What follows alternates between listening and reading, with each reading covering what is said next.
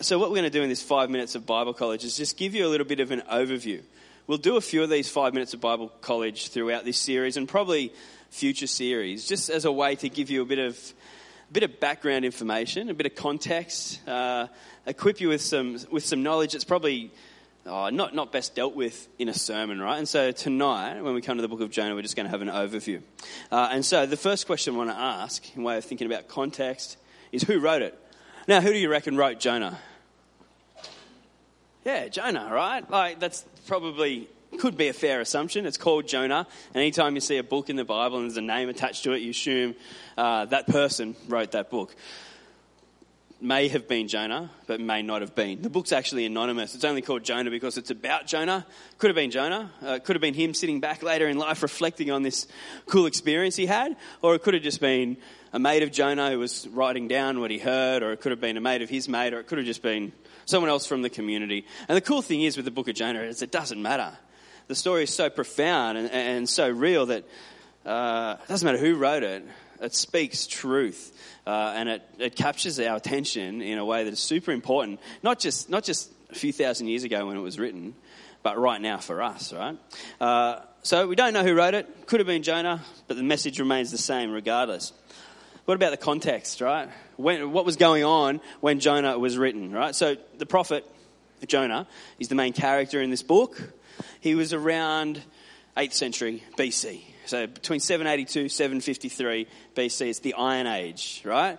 If you understand ancient history, which I don't, as, as we've witnessed over the last few weeks. Uh, the Iron Age was a long time ago, right? It was. Uh, I made a joke this morning that it was around about the same time that Graham Barker was born, um, and when John Farnham embarked on his first farewell tour. Some of you won't get that joke, but I think it's hilarious. Um, uh, so but, but on a biblical timeline, right, this is, this is, this is where it came. Right? We'd all be familiar, majority of us would be familiar with King David, uh, the, the great heroic king of Israel who, uh, who has been, who, who, who the Jews uh, look back on right now as the greatest king that they ever had, right? Uh, he, he reigned about 1000 BC. Then he had a son called Solomon, and Solomon reigned over all of Israel. It was a pretty prosperous and harmonious and peaceful kingdom. And Solomon had a son called Rehoboam. And Rehoboam was a dodgy character, right? He, well, Solomon was too, but Rehoboam took it to a next level and was a real tyrant. And this led to an uprising where this other dude came and said, nah, I, I don't, I don't want to bow under your rule. And, and the kingdom split in two. So this one beautiful, big, united kingdom was now split in two. Judah, uh, the southern kingdom, and Jerusalem was its capital, and Israel, the northern kingdom, and the capital of that was Samaria. I shared that a couple of weeks ago. Now, uh, Jonah was prophesying to the northern kingdom, to Israel, right? To Israel, the kingdom that, as we'll find out, got exiled, got taken away, destroyed, and never reformed again, never came back again. And this was actually about 30 years after Jonah was prophesying to Israel. Israel was attacked by Assyria. Uh, God let it happen because they were so dodgy and never listened to God and worshipped false gods and treated people terribly. God let Assyria come, drag them off into exile and they never came back, right?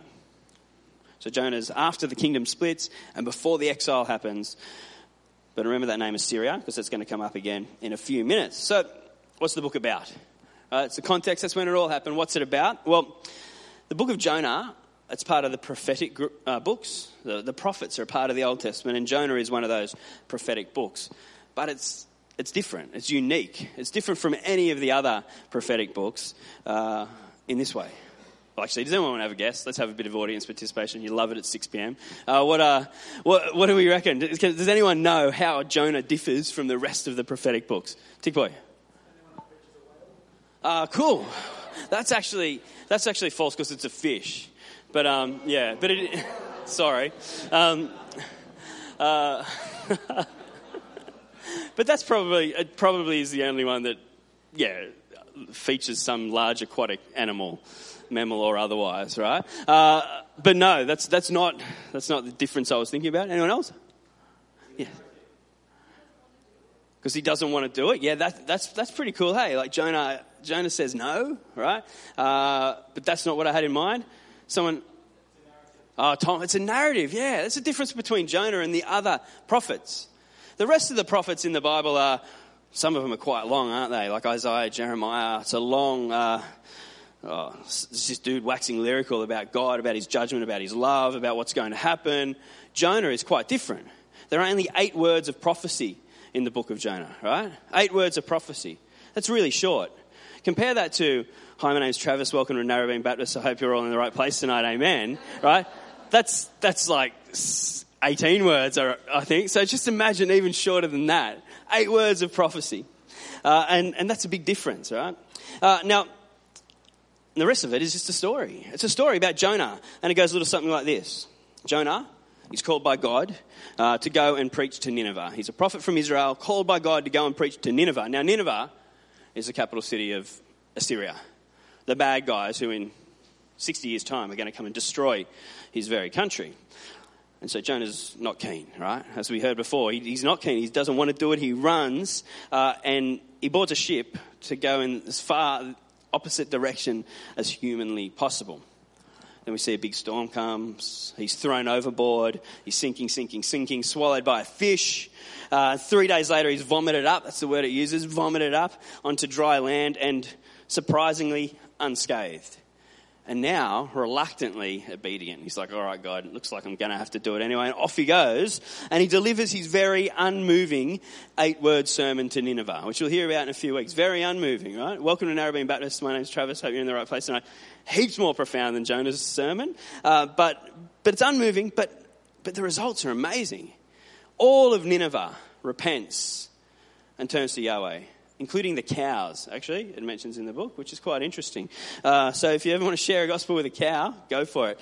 Um, this is a crazy story. It's a crazy story, uh, but at the heart of it is a message about God's grace and compassion to all. To everyone, regardless of your background, regardless of your nationality or your heritage, or regardless of, of whatever. And it's a story about you, Jonah, and me, a, a faithless and disobedient church a church that likes to wax lyrical about God's goodness and His saving power and His love for all the nations and His mercy and His grace. We sing about it, we say it in our prayers, we preach about it, we listen to it, we write it down in our journals, but then often do stuff all to share that grace and love with our neighbours when we're silent instead of preaching the gospel. And that's a challenge in the book of Jonah.